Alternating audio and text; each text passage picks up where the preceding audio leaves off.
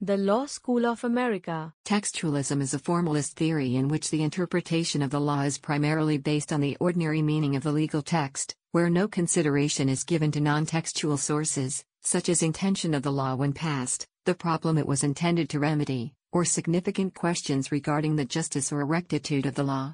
Definition.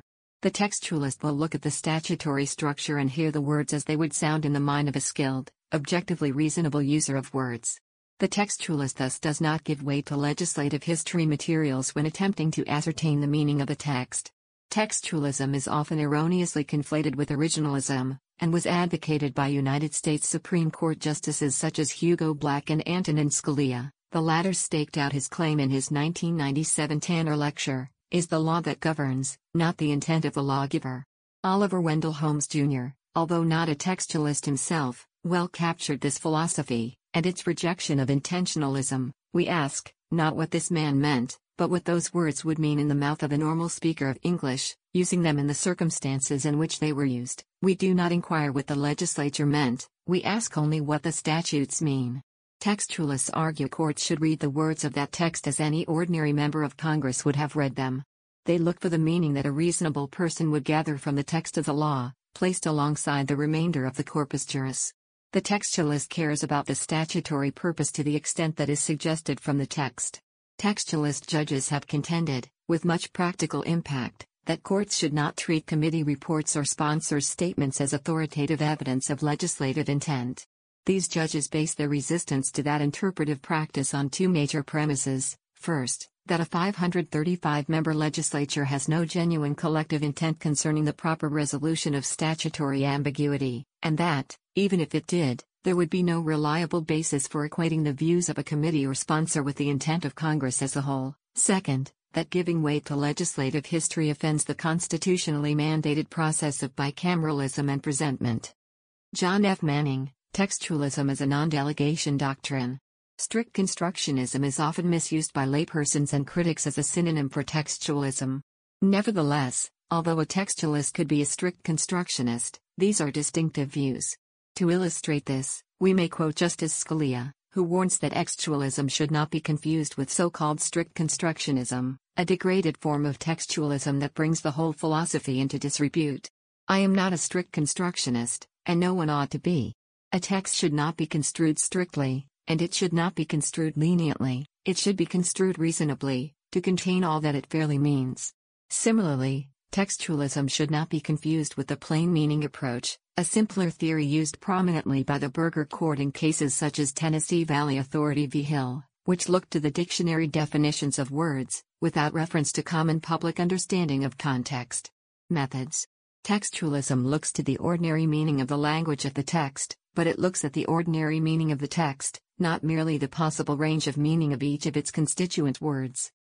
The statute excludes only merchandise of foreign manufacture, which the majority says might mean manufactured by a foreigner rather than manufactured in a foreign country. I think not. Words, like syllables, acquire meaning not in isolation but within their context. While looking up a separate word foreign in a dictionary might produce the reading the majority suggests, that approach would also interpret the phrase "I have a foreign object in my eye" as referring, perhaps, to something from Italy. The phrase "of foreign manufacture" is a common usage, well understood to mean manufactured abroad. Kmart v. Cartier, nineteen eighty-eight, Scalia, J., concurring in part and dissenting in part. As an illustrative example, Justice Scalia refers to a case in which the law provided for a longer sentence when the defendant uses a firearm during and in relation to a drug trafficking crime. In the case, the defendant had offered to trade an unloaded gun as barter for cocaine, and the majority, wrongly, in his view, took this meeting the standard for the enhanced penalty. He writes that a proper textualist would have decided differently. The phrase "uses a gun" fairly connoted use of a gun for what guns are normally used for, that is, as a weapon. As I put the point in my dissent, when you ask someone, "Do you use a cane?" you are not inquiring whether he has hung his grandfather's antique cane as a decoration in the hallway.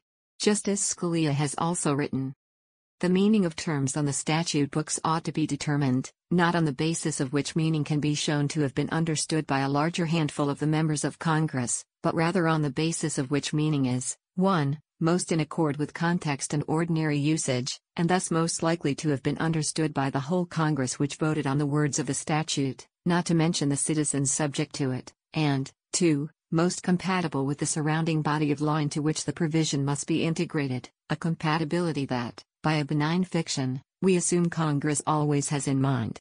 I would not permit any of the historical and legislative material discussed by the Court, or all of it combined, to lead me to a result different from the one that these factors suggest.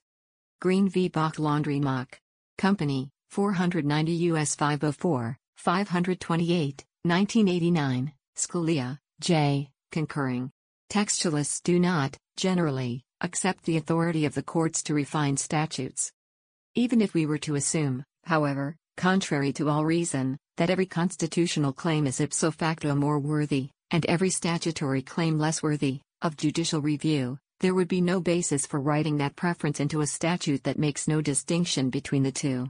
We have rejected such judicial rewriting of legislation even in the more appealing situation where particular applications of a statute are not merely less desirable but in fact raise grave constitutional doubts.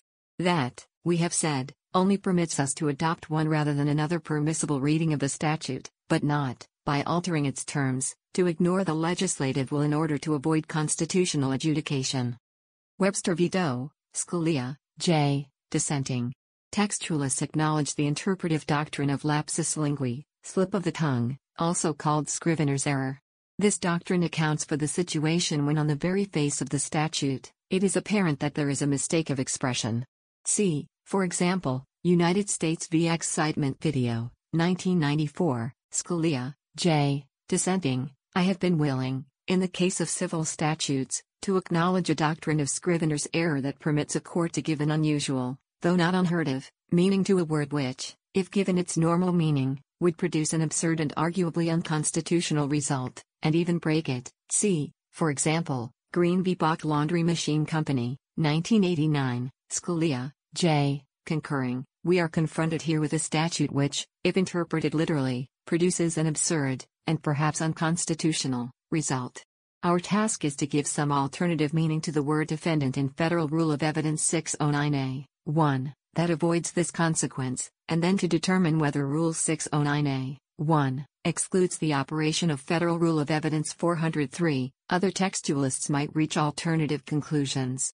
Scalia's apparent inconsistency is perhaps explained by his choice to sometimes adhere to the more venerable judicial canons of interpretation, such as the constitutional avoidance canon.